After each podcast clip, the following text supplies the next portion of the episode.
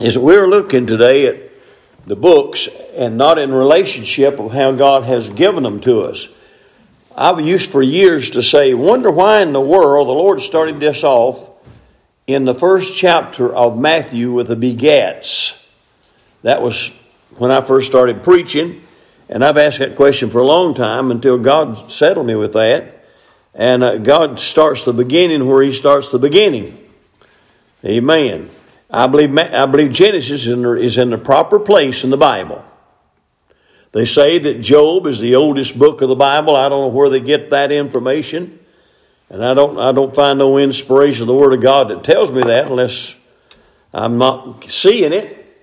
And uh, so they say it's the oldest book. And if it's the oldest book, why wouldn't it be the first book? And uh, it's, it's not. Genesis is. And I believe Genesis is played. I believe every book in my Bible, in your Bible too, if you got the right one, is exactly at the right place. I do. I believe God gives, gives instruction. Now, why would this be in Matthew? Because uh, this is important. This is an important chapter of the book of Matthew. It's an important because it's the not the beginning of Christ, but it's the beginning of the genealogy of the Lord. And uh, he's, he's establishing a fact out of the book of Matthew. Christ, the Son of God, has to be and is the Savior, and, and the Savior, and, and uh, pointed to be the King, if you will. He's going to be the King uh, upon this earth and, and the kingdom of heaven on the earth one of these days. There is a kingdom on the earth. There, that's right. But it's not ruled by the Lord at the present time, but He will. It's ruled by the Gentiles. That was our, was our study yesterday. Until the fullness of the Gentiles come in. And we went through that. But what I'm trying to get at today is when you look at these, they, it, it don't sound interesting. But this book's very interesting. And this first chapter is very interesting to me. I preached a lot of times off of the first chapter. But we're talking about a king coming. And a king's got to have some kind of lineage to the throne. And he does it in two books. I think I've stud- said this in the last couple of lessons, one of them at least, that uh, there's a genealogy in Matthew and there's a genealogy in Luke. Now, the one in um, Matthew is different than the one in Luke, but it's the same people. But you'll find that the Lord run it off of two lines. He ran it off of Joseph and he run it off of Mary. And that's very important. And Joseph is not the father of God, or of Jesus, I mean. He's not the father of, of, of Jesus. No, sir. But because God is the Father. And so we're looking at this, but you can't use somebody that's not in the lineage uh, for the other side, for Mary. So it gives the lineage of her. Matthew portrays Christ as the king of the Jews. So he's got to have a genealogy. Mark portrays him as a, a suffering servant or a worker. A worker. He don't need no genealogy. When you went to get a job wherever you're working, uh, they didn't ask you who you, they might have uh, wanted that for information. But they weren't concerned about who your uncle and your cousin and all that was. Amen. You're just going to push a broom. What do you need a genealogy for that for?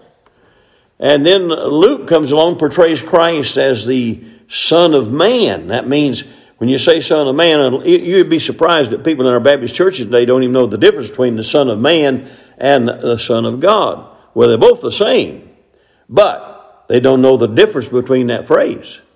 Son of Man means he's all God and all man at the same time. That's talking about his incarnation, where Christ uh, is is Jesus, you know, and, and he's the he's God in flesh, manifested in the flesh.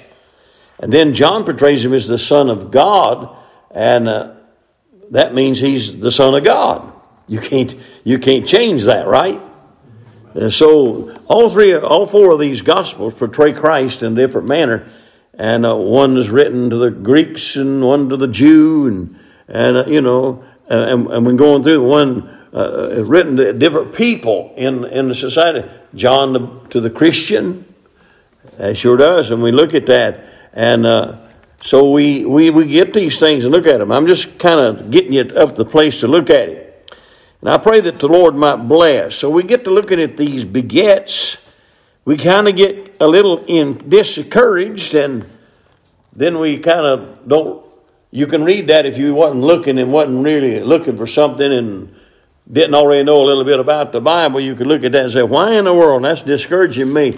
How many times you heard people say, I just can't read all them words in the Old Testament. Is I can't read the that that ain't no excuse. It's the Word of God from Genesis to Revelation, is it? And it's there. I just make a stab at it. I don't even quit worrying about, oh, you know, I, I see people sit down there, get a dictionary and get all that stuff. And uh, you, if you've done any of that at all, you found out that uh, you call one one thing and 10 years later uh, you picked up something where somebody announced it in another way and you, you now you don't know which one to go with. And I just say, uh, Jonah, excuse me if I'm wrong, but I'll call you Jonah. And then I get over in the New Testament and call him Jonas. And I say, All right, Jonah, Jonas, whoever you are, I'm listening to you.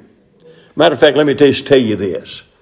In the Word of God, Jonah, and I hear people preach on Jonah. You know what they preach about Jonah?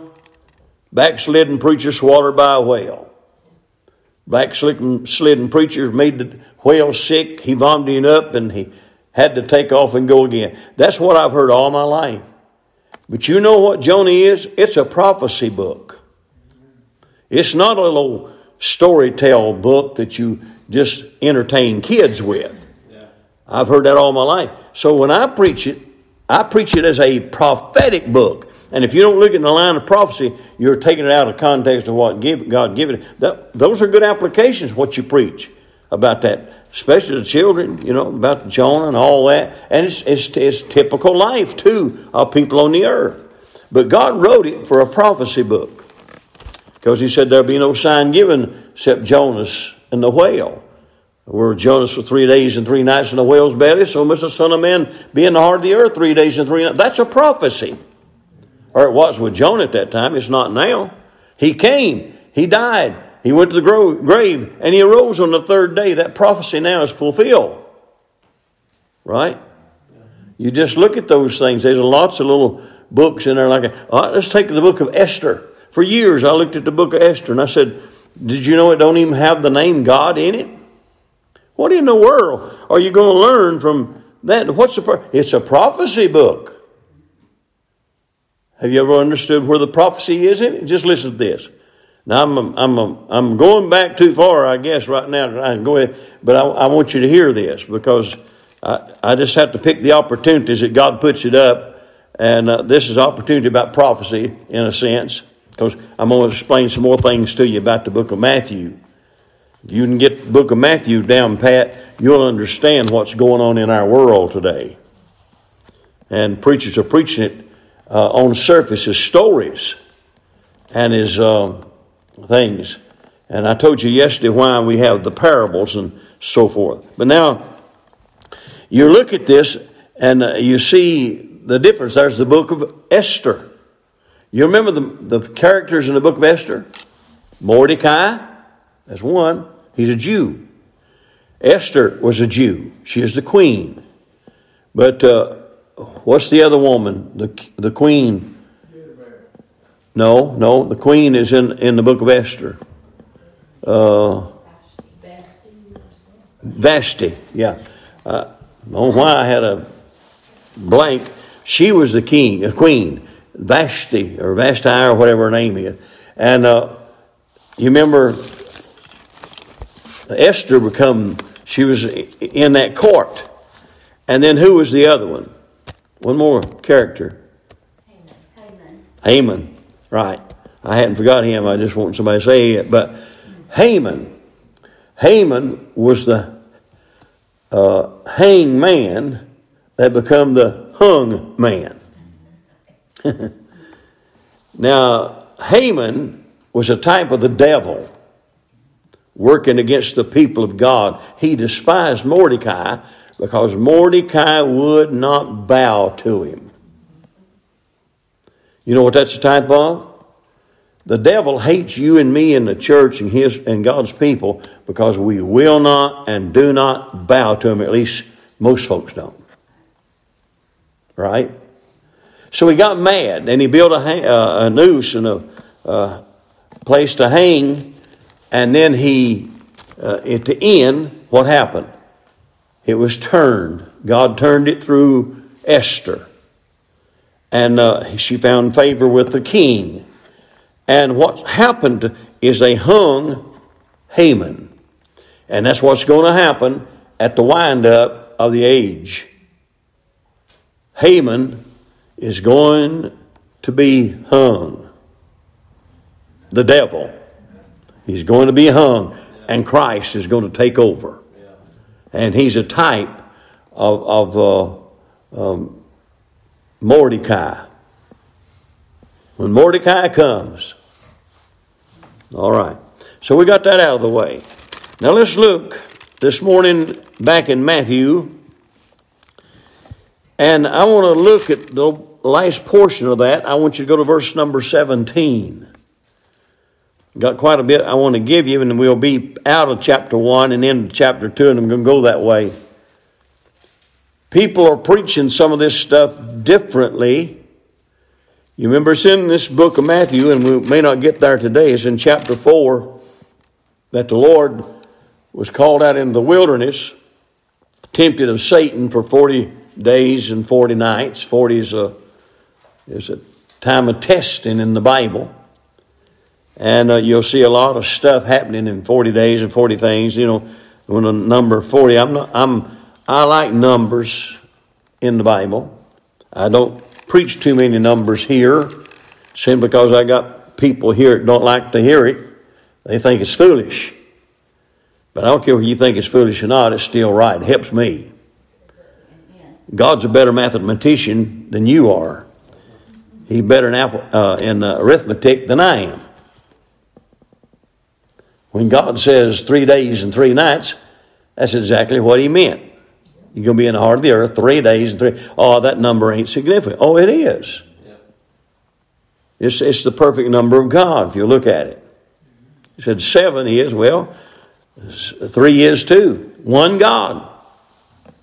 Three persons in, in, in, in that realm of being God. As a matter of fact, we'll look at that to, probably today. But if you go to verse 17 of the book of Matthew 1, it says, So all the generations from. Uh, so all the generations from Abraham to David, you see that? Abraham to David. That's the starting point of this genealogy. Now, this is important. This didn't. This genealogy does not take you back to God the Father. It takes you back to Abraham. Who was Abraham? He was the friend of God. He believed God, and it was accounted unto him for what? Say it loud. Righteousness. Righteousness. Wouldn't that be good to see that all over our land? Well, ain't it going to be good when we do see it? Yep, it's coming. He said, So all the generations from Abraham to David are what? How many? All right. 14 generations. And then from David unto the carrying away into Babylon are 14 generations. And from the carrying away into Babylon from unto Christ are 14 generations. There's three 14s there. I don't get into all the details of that, not this morning. I can, but we're not going to. So you find this that there's three 14s. That's complete. I guarantee you. God's given us. Now, do you know what number 14 is and what, the, what it stands for? If you've ever studied numbers, you'll find that 14 means deliver or deliverance. From the ones that's put all this together. and I got showed this by a preacher many years ago. I've showed it here before, but I'll do it now. Go back in the front of your Bible Go to, I don't even usually refer to this, but turn to where you find the, the titles and, and, and the names or the Old Testament book in the front of it where it's got a listing. the list of the books. And uh, you're going to look at this, and it says, we're going to look at the number 14 for a minute and uh, show, show you that God, even when He penned out the see, God had the Bible penned, it, it was like a, a, a paragraph in a paragraph form when it come out. And when they translated uh, from Hebrew and the Greek, they put it in chapters and verses. And uh, one fellow said, I don't believe that's inspired. I believe God had a hand in it. If I said Luke 2.19 and is in paragraph form, how long did it take you to get to 2.14 or 2.9 or 2.10 or whatever? Could you find it in the middle of a paragraph? So I'm glad they put the numbers to the Bible. So it says here, and I'm looking at my in front of it and titles. I want you to go and see where it starts in Genesis and then in Malachi, the Old Testament. You see that? Now, how many books is in the New in the Old Testament? 39. I'm not trying to check your you know your numbers, but I just it's 39. And so there's 39. So We're going to go to the 39th book that's in recorded here and uh, they be, may be out of order the way they wrote them, wrote them but uh, going to Malachi. At Malachi, take your finger and just count up. Malachi is 1, and then Zechariah 2, Haggai 3, Zephaniah 4, Haggai 5, Nahum 6, Micah 7, Jonah 8. Amen. I could say something there. but on Obadiah 9, Amos 10, Joel uh, 11, Hosea uh, 12, let's see, 12, Daniel what? 13, and Ezekiel 14, 14, 14. That's what I'm looking at, 14. Now, get your composure a little bit, and let's turn over to Ezekiel, the 14th book of your Bible. I had a, I sat under a fellow that was number wise. He was uh, some of the things I thought he went a little bit over overbearing and overboard, but the older I get, the less I think that now. When you get to the book of Ezekiel, turn to the 14th chapter of the book of Ezekiel. Give you time to get to the 14th chapter. When you get to the 14th chapter, go down to the 14th verse. All right? When you get to the 14th verse, start counting at the verse 1, I mean word 1, and let's count 14 words. 1, 2, 3, 4, 5, 6, 7, 8, 9, 10, 11, 12, 13. What is the 14th word? Deliver. Deliver. See? God knows more about this stuff than we, we think we know. Now you said why? But would you notice the three that was in here? He talked about Noah. What did he do? Help deliver mankind. He's in the ark, brought eight souls out. Now, he didn't do it, but God did it through him. Right? Daniel. Daniel was delivered from the lion's den, delivered out. And Job, he was uh, uh, delivered out of all the things he went through, suffering everything, persecution. So God knows what He's talking about. So when He says deliver, we're going to go back and look back in Matthew now. And in Matthew chapter 1, if you look at the first verse, it says, The book of the generation of Jesus Christ. Now look at this important. I like it. There's three terms that's given to the Lord. One is Lord, one is Jesus, and the other is Christ. Lord means he's the master. If you're a slave, and I'm not talking about literally a slave, I am a slave to Jesus Christ, but I'm, I'm, I'm a slave to him by my choice. I believe he's my Lord. If he's my Lord, he has the right to direct me and tell me what to do. He saved me to do one thing, and that's to work for Him. He didn't save me to straighten people out.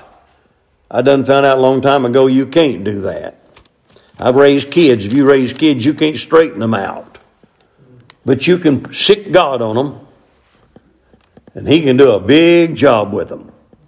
Amen. Amen. I tried to help him. He didn't need no help. The Lord, the Lord can do this. Now, is this understandable? Do you see in this? And this is something you don't need to throw your Bible away for. The second one, this is a generation, he's telling you what this is a generation of. This is what we call the family tree of Jesus. And that's his earthly sojourn. You can't find a family tree on his, amen, divine order. He's God. Many have taught that Christ did not exist until he was born of a virgin in the city of Bethlehem. I disagree with them because they don't have no scripture to back it. Amen. He has always been, John chapter 1 tells us, the book of the generation of Jesus Christ. And I'm just mentioning the one Lord. Lord's not there. Uh, he don't have to be your Lord. Most of the time, people, the people of God, don't trust Him as Lord. They run their own life. We run our own lives, ladies and gentlemen, to a certain degree. You, it takes a, it's a hard thing to allow Jesus to be Lord. If He's Lord, He controls every I want to say part, but I'll say every stitch of your life. You obey Him. If He's your Lord, your desire. You, you remember what Abraham and Sarah, the Bible said Sarah called Abraham Lord. I tried that a time or two with my wife. You know what she said? Uh, I'm not Sarah, and you're not Abraham. I said, I know, but I know what the Bible says that she considered her husband as Lord. Amen. And, uh, she died never accepting that fact. Or at least, uh, if she did, she didn't admit it. So the Lord is in control, or supposed to be in control. Is that not what the Lord wanted you to do when He saved you? Well, if He's Lord, that means you live and work for Him. That means you live and, and are uh, willing to die for Him. That means whatever He tells you in this book, you're going to obey that. Now we just pick and choose what we want to obey. We pick and choose what we want. Men and women together, we do that. Then the next one he's talking about is Jesus.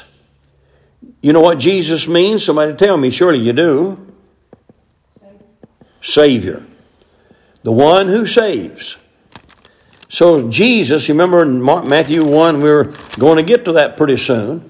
And he said, Thou shalt call his name Jesus, for he uh, will save them from their sins. He tells us here, we'll look at that. So Savior and, and Jesus are the same. Now, what's Christ mean? The anointed. That's his heavenly name. His earthly name is Jesus, and his title is Lord. Now we've got to get that right. If we uh, if we push off any of that, we miss. We're the ones that miss the blessing. Yeah. You said, "But I'm saved." Well, I don't care if you are saved. He still wants you to obey. What did he save you for? He said, Save me to keep me out of hell. No, He saved you to work for Him. Yes, that does keep you out of hell if you're saved. But what, what he, he didn't he, he come into the world to what? Seek and to save that which was lost. That's what he come in the world for. Uh, he tells us in the Bible that God is not willing that any should perish, but that all come to repentance. So that means that God wants everybody saved. But He can't save all of them. Not because he's not able or not capable, but he can't save them simply because they will not call upon. For whosoever shall call upon the name of the Lord shall be saved. There's multitudes of people that will never call on him. There's a multitudes in hell now that have not called on him. We was in a discussion sometime this week, and I don't even remember who he was in a discussion with. And I said this there's not but one thing that can keep you from going to heaven, and that's not trusting Jesus Christ as your personal Savior. That's the only thing that can get you in there, and that's uh, by doing it, and that's the only thing that'll keep you out of it if you're lost, is not to believe on Him. Now, I can't preach uh, and be right without saying that. So you see that he's he's got the genealogy, and if you look at it, Matthew is talking about, and you're going to see what the whole book of Matthew is about. And if you don't get this, you're going to miss miss something. The book of the generation of Jesus Christ. You know what a generation is? It's not a certain number of people, a num- number of years. That's what I used to think it was.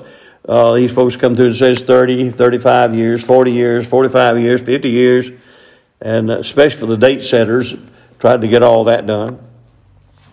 But it, a, the, a generation is the length of, of the family, and they're different from some of the others. See, the other day it wasn't too long, and I'm standing there. We get a picture made. It's it's me, my son, my granddaughter, and my great granddaughter. Now, according to what man says, that's four generations. How long is that going to be? I don't know. I don't know how long I'm going to live. But when I die, whatever die, whatever year I die, and add it back to the smallest child, that's going to be my generation. Is it not? And it'll be the same way in yours.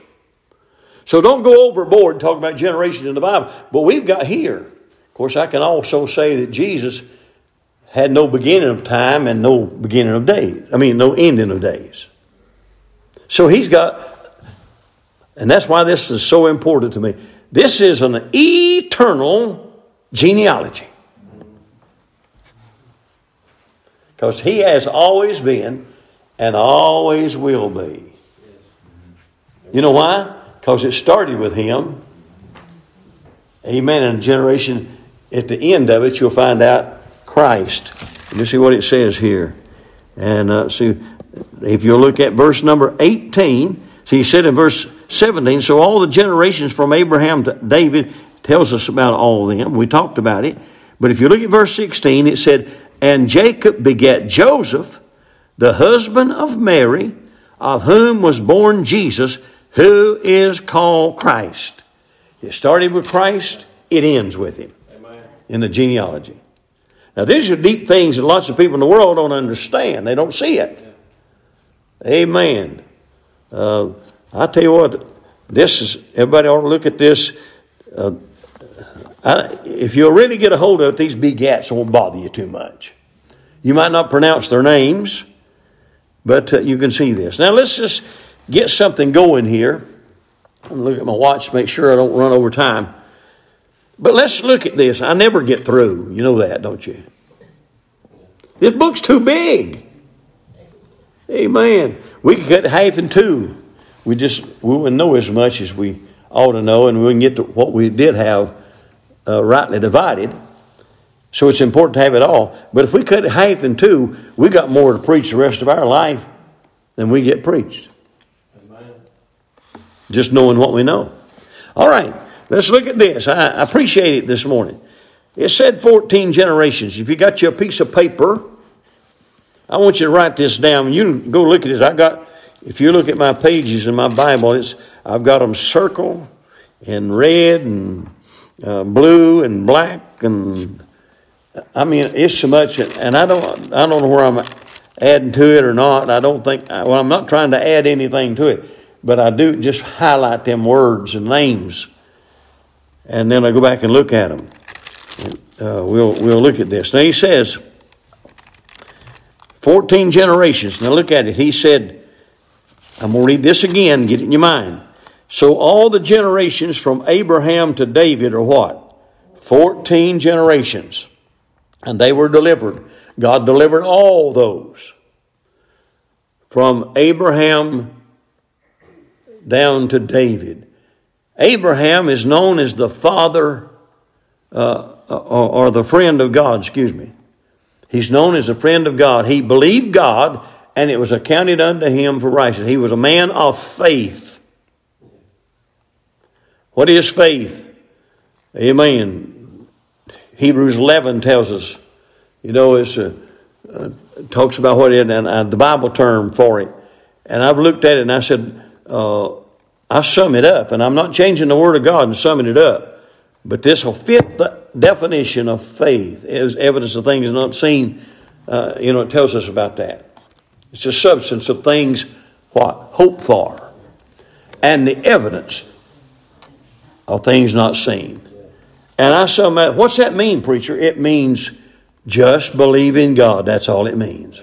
Because Abraham believed God, and it was accounted unto him for righteousness. So don't try to get out in the left field and and in the weed patch out there trying to figure out all this. It won't do you no good. You're going to end up, you know, dignified and not know what you know or what you think you know. And so I'm looking at this. From, Ab- from Abraham to David was 14 generation. Now I'm going to write this down and you take it home and you compare these over here. The first one was Abraham. I got them all in a row here. The second one is, is Isaac. The third one is Jacob. They're all mentioned in front of you in the Bible. Uh, the fourth one is Judas. Fifth one is Phares. Esrom is, is uh, what, six? Aram, seven. Aminadab, eight. Uh, Naasson, uh, nine. Salmon, ten. Boaz, or Booz here, is 11. Obed, 12. Jesse, 13. And David's number 14. You see it? Just like the Bible said. Why would I want to do that, preacher? God took care of all those, delivered them out of every problem. Now you find that they went through the uh, place over there and called the wilderness. Could have took them 13 days, I guess, or 11 to 13 days to gotten in to the land of Canaan. But it took 40 years because they didn't make him Lord. And they wandered around like chickens with their heads cut off. And they're whining, murmuring, griping, complaining. I know a little bit about that because I've been pastoring churches for 50 years, listening to people gripe and grumble and complain. You see what I'm talking about? So now if you, you take those and you'll see them in line. Then it comes back, the second 14 is Solomon, Robo, Robo, uh, uh, Roboam, Abia, Asa, uh, Josaphat, and uh, they got different names in the Old Testament, by the way, because this is the Greek spelling. Joram, Ozias, uh, Jonathan, Achaz, uh, Ezekias, I guess it's Ezekiel, uh, Manasseh, Amon, Josias, and Jechonias. And that's brought them through Solomon down through the captivity in Babylon. Babylon. God delivered them from that. And then we find the third 14 is from Shealtiel, Zorobabel, Abiud, Eliakim, Azor, Sadoc, Achim, Eliud, Eleazar, Matthan, Jacob, Joseph. And then I want to show you this. Mary, which is the only one here that's a woman in that lineage, and she has to be put there because she is the mother of Christ, because she's given a genealogy for Christ out of heaven to man on the earth. And he's given it. And then the last one is Jesus. And he's delivered us from everything we've already been through and going through and going to deliver it and wind it all up. It starts with Jesus, it ends with Jesus. Our church service ought to start with Jesus and end with Jesus. Our lives ought to start with Jesus and end with Jesus. That makes sense? Amen. That's a, such a big uh, confusing portion of Scripture in the book of Matthew, but isn't it so good to see how it can all be put together? Amen. Well, I guess we'll have to go through this again because this is his human ancestry. He's given us his human. This is divine intercessory, divine in, um, ancestry. And then we didn't get to talking about all the other ancestries that I was going to talk about today. And we'll let them go, pick them up maybe next Sunday. I was hoping to get further. But there's just so much there, right? I hope this will help you. Don't ever throw that book away and don't ever complain about it again.